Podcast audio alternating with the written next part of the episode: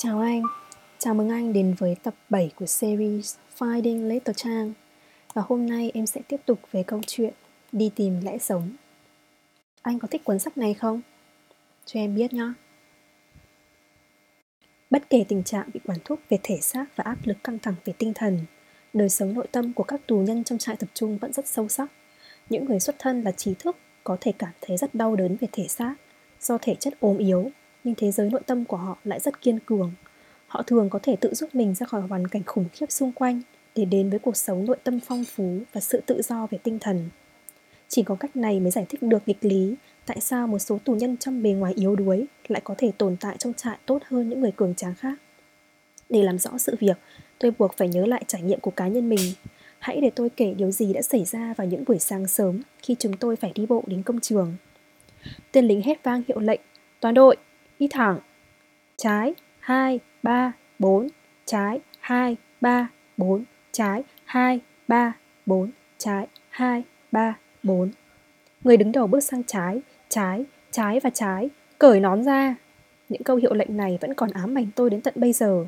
Ngay khi hiệu lệnh cởi nón ra được thét lên, chúng tôi bước qua cổng trại, ánh đèn pha chiếu xuống đầu chúng tôi. Những ai không đi đều hàng sẽ bị đá, Người nào đội nón trùm tay lại cho đỡ lạnh trước khi được cho phép sẽ càng thê thảm hơn. Chúng tôi dò dẫm trong bóng tối, bước qua những tảng đá lớn và đi qua nhiều vũng nước, dọc theo con đường dẫn từ trại. Bọn lính canh đi cùng không ngừng la hét với chúng tôi và hướng dẫn bằng báng súng. Bất cứ ai bị đau chân đều phải nhờ vào cánh tay của người đi bên cạnh giúp đỡ. Hầu như không ai nói câu nào. Những cơn gió rét buốt không có lợi cho việc nói chuyện. Giấu đôi môi sau chiếc cổ áo dựng lên, người đi bên cạnh tôi bỗng thì thầm May mà vợ chúng ta không thấy chúng ta như thế này. Tôi hy vọng họ sống khá hơn ở trại của họ và không biết việc đang xảy ra với chúng ta. Điều này khiến tôi nhớ đến người vợ thân yêu của mình. Chúng tôi bị dẫn đi hàng dặm, nhiều lần bị trượt té trên những chỗ đóng băng. Mọi người giúp nhau đứng dậy và lại tiếp tục.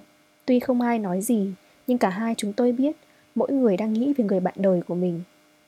Thỉnh thoảng, tôi ngước nhìn bầu trời những ngôi sao đang mờ dần và ánh sáng hồng của bình minh bắt đầu trải dài đằng sau những đám mây u ám. Những khi ấy, hình ảnh về người vợ yêu dấu chiếm trọn tâm trí tôi. Tôi nhớ hình dáng của nàng, mường tượng đang trò chuyện cùng nàng, giọng nói của nàng dường như vang vọng đâu đây. Tôi nghe nàng trả lời, nhìn thấy nụ cười, ánh mắt đầy khích lệ của nàng. Dù thực hay hư, thì ánh mắt ấy nhìn tôi còn sáng hơn cả ánh bình minh đang hé dạ. Một ý nghĩ lóe lên trong tôi, lần đầu tiên trong đời tôi đã nhìn thấy chân lý mà loài người bao đời nay đã ca tụng qua những vần thơ, cũng là chân lý tối thượng của các bậc học giả, rằng tình yêu là mục đích cuối cùng và là mục đích cao cả nhất của nhân loại. Rồi tôi hiểu được ý nghĩa huyền diệu nhất trong các vần thơ, tư tưởng và niềm tin của nhân loại truyền lại.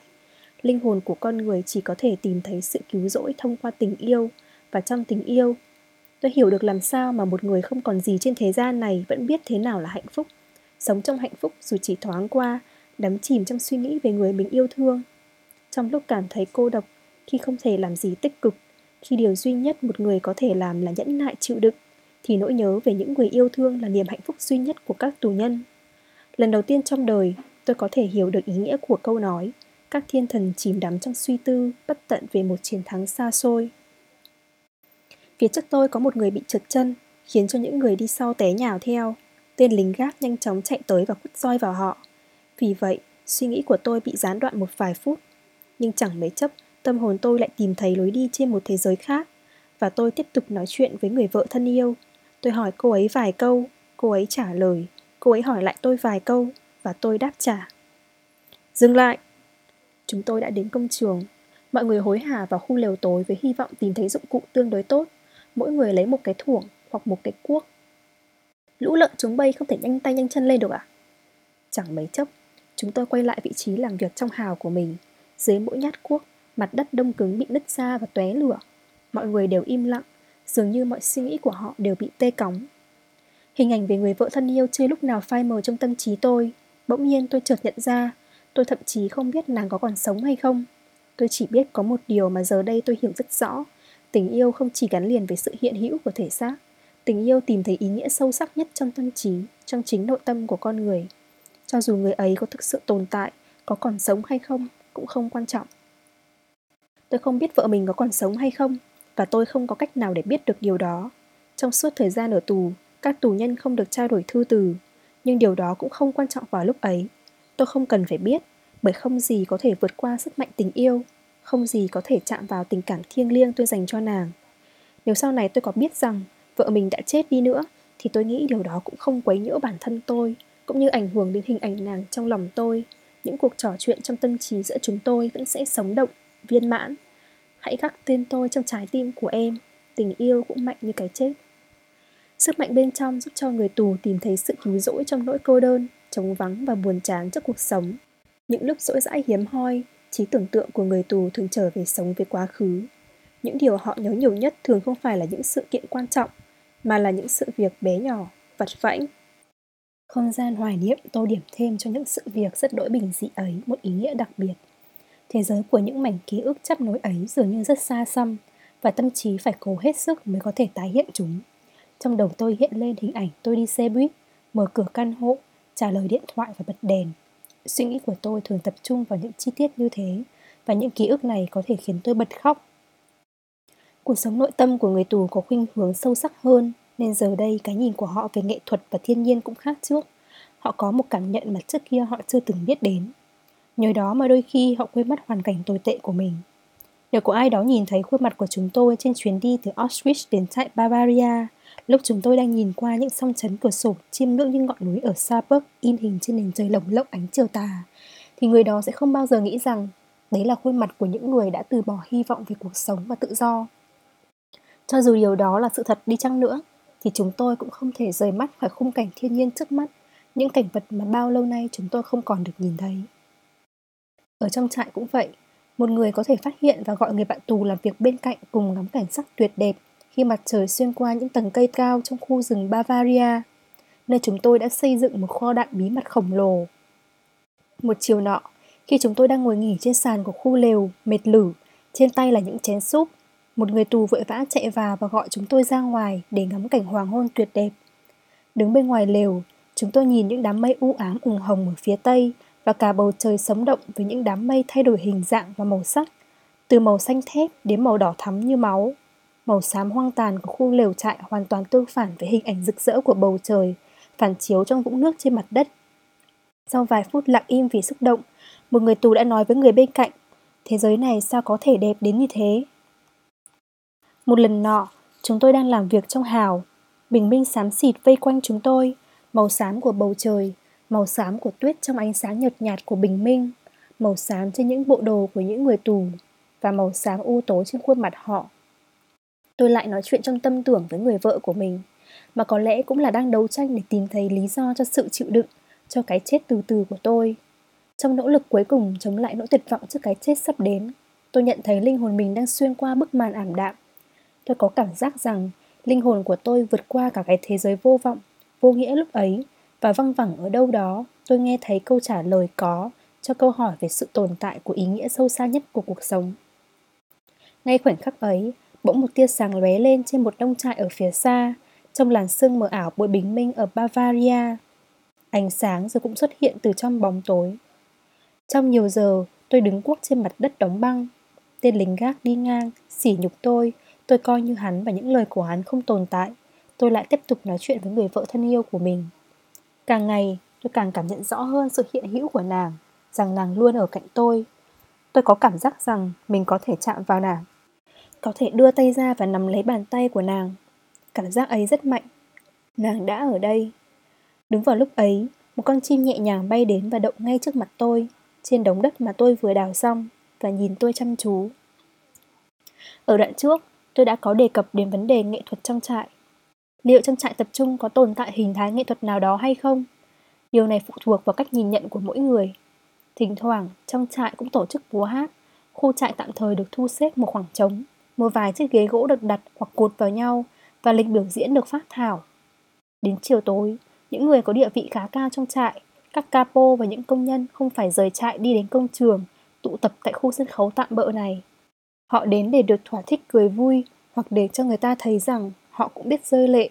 Dù là gì đi nữa, họ cũng chỉ muốn tạm quên hết sự việc xung quanh.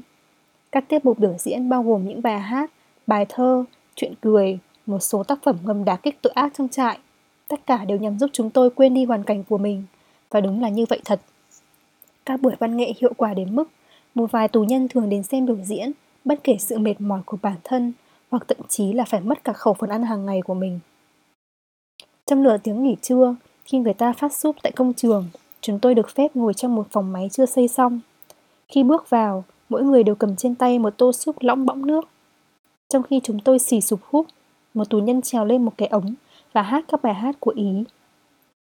Chúng tôi rất thích các bài hát và anh sẽ được cho gấp đôi phần súp múc từ đáy nồi, có nghĩa là sẽ có thêm ít đậu. Phần thưởng không chỉ dành cho các diễn viên bất đắc dĩ, mà còn dành cho khán giả, những người đến cổ vũ. Chẳng hạn nhờ tinh thần cổ vũ hăng hái, tôi nhận được sự che chở. Thật may là tôi chưa cần nó bao giờ, từ một capo đáng sợ nhất trong trại, người có biệt hiệu là capo sát thủ. Chuyện diễn ra như sau. Một chiều nọ, tôi lại được vinh dự mời đến căn phòng diễn ra buổi cầu cơ một lần nữa. Ở đó đã tụ tập nhiều người bạn của vị bác sĩ trưởng. Việc này trái với luật của trại. Và viên sĩ quan đội vệ sinh cũng có mặt. Vị capo sát thủ tình cờ bước vào phòng và hỏi mọi người có muốn nghe bài thơ nổi tiếng, đúng ra là tai tiếng của hắn hay không. Không cần hỏi đến lời thứ hai, hắn ta nhanh chóng lấy ra một tập ghi chép và bắt đầu đọc áng thơ tuyệt tác của mình. Tôi mím chặt môi để khỏi bật cười trước những vần thơ yêu thích của hắn, cũng là để cứu mạng mình. Vì tôi vỗ tay quá nhiệt liệt, nên dù tôi có bị cắt cử sang làm việc ở đội của hắn, thì tôi vẫn có cơ hội sống sót. Trước đây, tôi đã từng bị đình chỉ sang đó làm việc trong một ngày. Một ngày là quá đủ với tôi. Dù sao, việc có được thiện cảm của capo sát thủ cũng có ích. Vì vậy, tôi đã cố hết sức mà vỗ tay thật to. Dĩ nhiên nhìn chung, bất cứ hình thái nghệ thuật nào ở trong trại cũng là một điều kỳ quái. Có thể nói rằng, bất kỳ ấn tượng nào có liên quan tới nghệ thuật đều nảy sinh từ cảnh trái ngược ma quái giữa hình thức biểu diễn với hiện trạng hoang tàn của cuộc sống trong trại. Tôi sẽ không bao giờ quên tôi đã tỉnh dậy như thế nào từ giấc ngủ vùi mệt lử vào đêm thứ hai của mình ở Auschwitz, bị khuấy động bởi tiếng nhạc. Người lính canh già tổ chức ăn mừng gì đó trong phòng của mình, gần với lối vào trại. Giọng nói lè nhè trong cơn say, Bỗng mọi thứ trở nên im bặt và rồi tiếng đàn vĩ cầm ngân lên giai điệu buồn bã, cô độc xuyên phủ màn đêm. Tiếng vĩ cầm ra giết khiến tôi muốn bật khóc, bởi vì vào ngày hôm đó có một người vừa bước sang tuổi 24. Người đó hẳn giờ này đang nằm trong một khu trại nào đó ở Auschwitz. Có thể chỉ cách tôi từ vài trăm tới một ngàn dặm, nhưng chúng tôi chẳng thể nào gặp được nhau. Người ấy chính là vợ tôi. Việc khám ra rằng việc bên trong tại tập trung cũng có bóng dáng của nghệ thuật có lẽ sẽ khiến cho người bên ngoài ngạc nhiên và họ sẽ càng kinh ngạc khi biết người tù lại còn có thể tìm thấy sự hài hước trong hoàn cảnh khủng khiếp ấy. Dĩ nhiên tâm trạng vui vẻ ấy chỉ xuất hiện trong giây lát, rồi tất cả lại chìm trong bóng đêm vô vọng. Sự hài hước là một loại vũ khí tinh thần trong cuộc đấu tranh duy trì sự sống. Nó có sức mạnh hơn bất cứ phẩm chất nào khác, có thể đưa con người vượt lên bất cứ hoàn cảnh nào, cho dù chỉ là trong phút chốc. Thực tế, tôi đã giúp một anh bạn làm cạnh tôi tại công trường xây dựng cách phát triển óc hài hước. Chúng tôi hứa với nhau rằng mỗi người phải nghĩ ra ít nhất một câu chuyện cười mỗi ngày về một việc bất ngờ nào đó có thể xảy ra khi chúng tôi đã được tự do. Anh ấy là một bác sĩ phẫu thuật và đã từng làm việc trong một bệnh viện lớn. Thế là có lần tôi khiến anh ấy cười bằng cách diễn tả việc anh ấy không thể quên được thói quen ở trong trại sau khi đã trở về với công việc cũ của mình như thế nào. Trong công trường xây dựng, nhất là khi có giám sát viên đi kiểm tra, tay đốc công sẽ thúc chúng tôi làm việc nhanh hơn bằng cách hét lên Làm việc đi! Làm việc đi! Vì thế, Tôi đã nói với anh ấy, anh nghĩ sao nếu một ngày nào đó, lúc anh trở lại phòng mổ và đang tiến hành một ca phẫu thuật bụng. Bỗng nhiên, một nhân viên chạy ào vào phòng và thông báo sự xuất hiện của bác sĩ phẫu thuật cấp cao bằng cách hét toáng lên, mổ đi, mổ đi. Đôi khi, những người khác cũng sáng tác ra những giấc mơ hài hước về tương lai, chẳng hạn như câu chuyện về buổi tiệc mà họ được mời đến dự sau khi đã được giải thoát khỏi trại. Khi súp được mang ra, họ quên mất mình đang ở hiện tại và thế là họ năn nỉ người chủ nhà hãy múc súp từ đáy nồi cho họ. Nỗ lực phát triển khiếu hài hước và nhìn mọi việc theo cách vui nhộn là một mánh khóe mà tôi đã học được trong lúc làm chủ nghệ thuật sống. Mặc dù ở đâu cũng có đau khổ, ở đâu cũng cần khiếu hài hước, nhưng trong trại tập trung thì càng phải rèn luyện nghệ thuật sống khôi hài. Cơ chế vận hành của nỗi đau khổ trong con người cũng tương tự như cách vận hành của chất khí. Nếu ta bơm một số lượng khí nhất định vào một căn phòng trống thì lượng khí đó sẽ lấp đầy hoàn toàn căn phòng, cho dù căn phòng ấy có lớn đến thế nào chăng nữa. Tương tự, đau khổ sẽ chế ngự tâm hồn và trí não của một người, cho dù nỗi đau khổ ấy là lớn hay nhỏ. Như vậy, kích thước của đau khổ là hoàn toàn tương đối. Theo đó, Một việc rất nhỏ cũng có thể đem lại niềm hạnh phúc lớn lao. Hãy lấy ví dụ về một việc đã xảy ra trong chuyến đi từ Auschwitz đến trại tập trung Dachau. Chúng tôi đều lo sợ chuyến xe đã đưa chúng tôi đến trại Mauthausen. Căng thẳng dâng cao khi chúng tôi tiến gần đến cây cầu bắc qua sông Danube, nơi xe lửa phải băng qua để đến Mauthausen. Những ai chưa bao giờ trải qua điều gì đó tương tự thì khó mà hình dung được điệu nhảy vui sướng của những tù nhân trong xe khi thấy chúng tôi không băng qua cây cầu mà chỉ đi đến Dachau. Điều gì đã xảy ra trên đường chúng tôi đến trại Đa Châu trong suốt chuyến đi kéo dài 2 ngày 3 đêm? Sàn xe lửa không đủ chỗ cho mọi người cùng ngồi, cho dù là kiểu ngồi co người lại cho ít tốn diện tích nhất. Đa số chúng tôi phải đứng mua suốt đường đi, trong lúc một số người thay phiên nhau ngồi xổm lên những bó rơm ít ỏi, thấm đẫm nước tiểu. Khi vừa đến nơi, tin quan trọng đầu tiên mà chúng tôi biết được từ các tù nhân cũ, Đa Châu là một trại tương đối nhỏ, sức chứa khoảng 2.500 người, không có cái lò nào cả không lò thiêu, không phòng hơi ngạt. Điều đó có nghĩa là nếu một người chẳng may trở thành một Muslim thì người đó cũng sẽ không bị đưa thẳng đến phòng hơi ngạt mà phải chờ đến chuyến vận chuyển bệnh nhân về lại Auschwitz. Sự ngạc nhiên sung sướng này đã khiến tâm trạng của chúng tôi phần chấn lên. Lấy ước của viên tự quản của chúng tôi ở Auschwitz đã thành hiện thực. Chúng tôi đã nhanh chóng được chuyển đến một khu trại không ống khói, không giống Auschwitz. Chúng tôi cười và đùa nghịch, bất chấp những gì mình sẽ phải trải qua trong những giờ tới. Khi điểm danh, một trong số chúng tôi không có mặt. Thế là chúng tôi phải đợi bên ngoài dưới mưa, trong cơn gió lạnh cho đến khi người ta tìm thấy người vắng mặt đó. Cuối cùng, người ta tìm thấy anh ấy trong khu nhà mà anh đã ngủ quên do kiệt sức. Việc điểm danh chuyển thành việc trừng phạt tập thể. Suốt cả đêm cho đến sáng, chúng tôi buộc phải đứng ngoài sân, lạnh cóng và ướt sũng sau chuyến hành trình căng thẳng. Tuy nhiên, tất cả chúng tôi đều thấy vui. Vui vì không có bóng dáng của ống khói lò thiêu và vì Auschwitz đã ở phía sau. Một lần khác, chúng tôi nhìn thấy một nhóm tù bị kết án đi ngang qua chỗ làm việc của chúng tôi. Tính tương đối về sự bất hạnh hiện lên mới rõ rệt làm sao. Chúng tôi ghen tị với những người tù phạm tội thật sự ấy. Họ chắc chắn có cuộc sống điều độ, an toàn và hạnh phúc. Họ chắc chắn có được cơ hội tắm rửa thường xuyên. Chúng tôi buồn bã nghĩ. Họ chắc chắn có bàn chải răng, bàn chải giặt, nệm ngủ, mỗi người một cái và hàng tháng nhận được thư từ tin tức về người thân hoặc ít nhất cũng biết được họ có còn sống hay không còn chúng tôi đã mất cái quyền ấy từ rất lâu rồi. Và chúng tôi cũng cảm thấy ghen tị khi một số người trong chúng tôi có cơ hội được vào nhà máy và làm việc trong một căn phòng có mái che. Ai cũng ao ước có được sự may mắn nhỏ nhoi đó. Nhưng những điều được gọi là may mắn này cũng có nhiều mức độ khác nhau. Trong số các đội làm việc ngoài trại, tôi là thành viên của một trong các đội đó. Có một vài đơn vị được xem là tệ hơn những đơn vị khác. Một số tù nhân phải chịu cảnh lội ở khu đất xình lầy trên sườn dốc để dỡ than từ xe đẩy xuống trong suốt 12 giờ liền. Hầu như mỗi ngày đều có tai nạn xảy ra với công việc cực khổ này và thường là dẫn đến tử vong. Ở một số nhóm làm việc khác, tên quản đốc giám sát theo cách truyền thống, tức là bằng roi vọt. Điều này khiến chúng tôi cảm thấy khá may mắn khi không thuộc quyền quản lý của bọn chúng, hoặc nếu có cũng chỉ tạm thời. Một lần nọ, thật không may tôi lại rơi vào một nhóm như thế. Trước khi chuông báo động có không kích vang lên Chúng tôi làm việc suốt 2 giờ liên tục không nghỉ. Trong thời gian này, tên quản đốc đặc biệt để mắt tới tôi.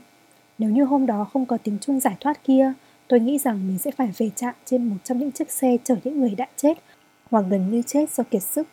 Không ai có thể tưởng tượng được rằng trong tình huống đó, tiếng chuông báo động đã khiến tù nhân chúng tôi cảm thấy nhẹ nhõm như thế nào. Ngay cả cảm giác của võ sĩ Quyền Anh khi nghe tiếng chuông kết thúc hiệp đấu đúng lúc cứu anh ta khỏi nguy cơ đo ván cũng không thể so sánh được. Chúng tôi biết ơn cả những ân huệ nhỏ nhặt nhất, nếu có thể gọi đó là ân huệ. Chẳng hạn như chúng tôi vui mừng khi có thời gian bắt cháy cho nhau trước khi đi ngủ, mặc dù việc này cũng chẳng có gì thú vị, do phải đứng trần chuồng trong khu nhà không có lò sưởi, với tuyết đóng cục trên trần nhà. Nhưng chúng tôi biết ơn nếu như tiếng còi không vang lên trong lúc bắt cháy và đèn không bị tắt. Bởi nếu làm việc đó không xong, chúng tôi sẽ bị lũ cháy giận đánh thức vào lúc nửa đêm. Những niềm vui ít ỏi về cuộc sống trong trại đã sản sinh một loại hạnh phúc tiêu cực. Theo cách nói của triết gia Spochenhager, là một hình thức thoát khổ, cho dù sự cứu rỗi đó chỉ mang tính tương đối, tạm thời. Niềm vui thật sự, dù nhỏ nhoi, cũng rất ít. Tôi nhớ có lần tôi đã vẽ một bảng cân bằng hạnh phúc và thấy rằng trong nhiều tuần qua tôi chỉ có được hai lần vui vẻ. Một lần là lúc trở về trại từ nơi làm việc, sau khi chờ đợi rất lâu, tôi được vào nhà bếp và được xếp hàng do một tù nhân đầu bếp ép phân phát thức ăn. Ông ấy đứng sau một cái chảo lớn và múc súp vào bát của những tù nhân đang vội vã cầm bát đi qua. Ông ấy là đầu bếp duy nhất không nhìn thấy những người đang cầm tô để ông múc súp, là đầu bếp duy nhất múc phần súp bằng nhau, bất kể người nhận là ai, và là người không ưu ái cho cả những người bạn hoặc đồng hương của mình, thêm cho họ khoai tây, trong khi những người khác chỉ được múc một ít súp toàn nước. Nhưng thật không phải, nếu tôi phán xét những người tù vốn coi trọng tình đồng hương, ai có thể trách những người này khi họ yêu ái bạn bè của mình hơn trong hoàn cảnh như thế này. Bởi không sớm thì muộn, ai ai ở đây cũng phải đối mặt với vấn đề về sự sống hay cái chết. Không người nào được quyền phán xét họ, trừ khi người đó thực lòng hỏi chính mình rằng liệu trong tình huống tương tự mình sẽ không làm như thế chăng? Sau một thời gian dài quay trở lại cuộc sống bình thường, một người đã cho tôi xem những bức ảnh của các tù nhân trong trại tập trung đang nằm trên trúc trên giường, ánh nhìn vô cảm hướng về những người khách viếng thăm. Thật là khủng khiếp, những khuôn mặt gầy rộc với những đôi mắt toát lên cái nhìn đe dọa. Điều ấy đã nói lên tất cả. Tại sao anh lại nghĩ như vậy? Tôi hỏi, thật sự không hiểu lý do đằng sau lời phán xét kia. Lúc ấy, tôi nhớ lại tất cả mọi việc. 5 giờ sáng, bên ngoài trời vẫn còn tối, tôi đang nằm trên tấm ván cứng trong khu bệnh xá, nơi có khoảng 70 người đang được chăm sóc. Chúng tôi bệnh và không phải rời trại để đi làm, không phải đi xếp hàng. Chúng tôi có thể nằm cả ngày ở một góc nhỏ trong bệnh xá, ngủ chập chờn và chờ đến lúc được phát bánh mì. Dĩ nhiên, phần bánh mì sẽ bị cắt giảm, và phần súp trong ngày, toàn nước và cũng bị giảm số lượng. Nhưng chúng tôi hài lòng, chúng tôi hạnh phúc cam chịu tất cả. Trong lúc nằm cuộn mình vào nhau để giữ ấm, và cũng vì quá lười, không buồn cử động nếu không cần thiết. Chúng tôi nghe thấy tiếng còi chát chúa và những tiếng la hét ở ngoài sân, nơi những người làm ca đêm vừa trở về và đang được điểm danh. Cánh cửa mở toang, gió tuyết lạnh lùa vào trong bệnh xá. Một người tù kiệt sức, toàn thân phủ đầy tuyết, chạy vào phòng và ngồi xuống một vài phút. Nhưng tên trạm trưởng lôi anh ấy ra ngoài. Quy định nghiêm ngặt không cho người lạ vào khu nhà trong khi đang tiến hành điểm danh. Tôi thấy thương cảm cho người ấy biết bao và vui mừng vì mình không phải là người ấy. Thay vào đó tôi lại ốm và có thể ngủ chập chờn trên những chiếc giường bệnh. Căn bệnh quả thật là một vị cứu tinh cho tôi trong hai ngày ở đó và tôi có thể được nghỉ thêm hai ngày nữa. Khi nhìn thấy những tấm ảnh trên tạp chí, ký ức về những ngày nằm bệnh trong trại lại hiện về trong tâm trí tôi. Sau khi nghe tôi giải thích, mọi người đã hiểu tại sao tôi không thấy tấm ảnh là đáng sợ. Những người trong các bức ảnh đó có lẽ cũng không quá bất hạnh. Ngày thứ tư trong khu bệnh xá, tôi vừa bị điều động đi làm ca đêm, thì vị bác sĩ trưởng bước vào và muốn tôi tình nguyện phục vụ y tế ở một trại khác, đang có nhiều bệnh nhân bị sốt. Mặc kệ lời khuyên của các bạn mình và bất chấp sự việc rằng hầu như không có đồng nghiệp nào của tôi tình nguyện, tôi vẫn quyết định sung phong. Tôi biết rằng khi nhận công việc đó, có thể tôi sẽ chết sớm. Nhưng nếu tôi phải chết ở đó, thì ít nhất cái chết của tôi cũng có ý nghĩa. Tôi nghĩ chắc chắn việc có thể giúp đỡ những người tù khác với tư cách bác sĩ sẽ có ý nghĩa hơn là sống một cuộc đồng tẻ nhạt và cuối cùng phí hoài nó trong vai một tên lao động khổ sai vô nghĩa. Đối với tôi, đây là một phép toán đơn giản, tôi không phải hy sinh gì cả. Nhưng viên sĩ quan từ đội vệ sinh đã bí mật ra lệnh phải chăm sóc kỹ hai bác sĩ tình nguyện trong suốt thời gian chúng tôi ở đó. Trông chúng tôi yếu ớt đến nỗi anh ta sợ rằng mình sẽ có thêm hai cái xác hơn là hai bác sĩ. Như tôi đã đề cập trước đó, ở trong trại tập trung, việc giữ mạng sống của mình và người bạn tù chi kỷ là mối quan tâm thường trực. Còn lại thì tất cả những việc không có liên quan tới nhiệm vụ ấy đều bị xếp vào hàng thứ yếu. Mọi sự hy sinh cũng chỉ vì mục đích này.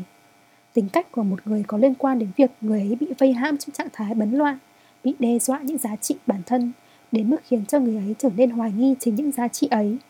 Dưới tác động của một thế giới đã không còn công nhận giá trị của cuộc sống và phẩm giá con người, một thế giới đã cướp đi ý chí của con người và biến họ thành đối tượng để tiêu hủy.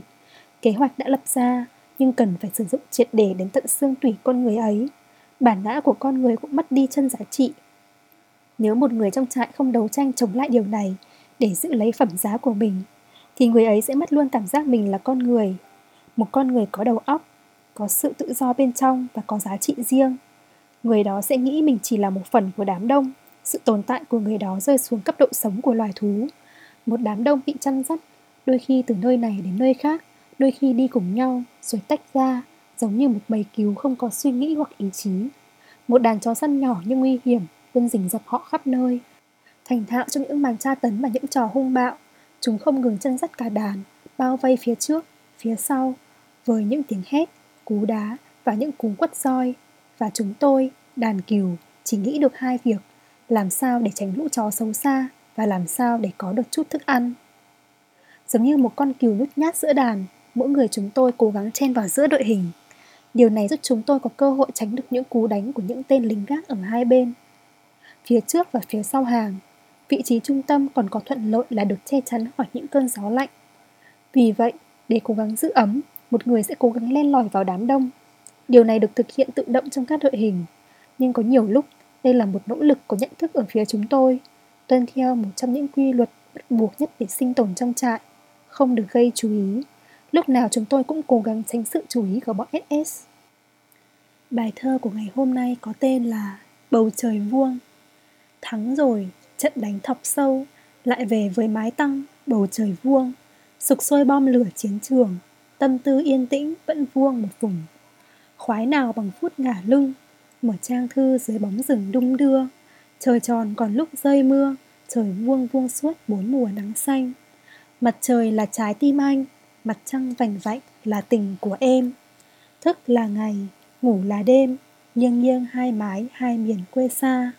Ở đây là tấm lòng ta, sông dài núi rộng cũng là ở đây.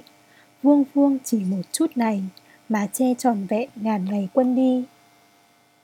Cảm ơn anh đã nghe hết tập 7 của series Finding Little Trang. Ngày hôm nay giọng em có một chút hơi không giống mọi hôm nên anh thông cảm nhé. Hẹn anh vào những tập sau. Bye bye!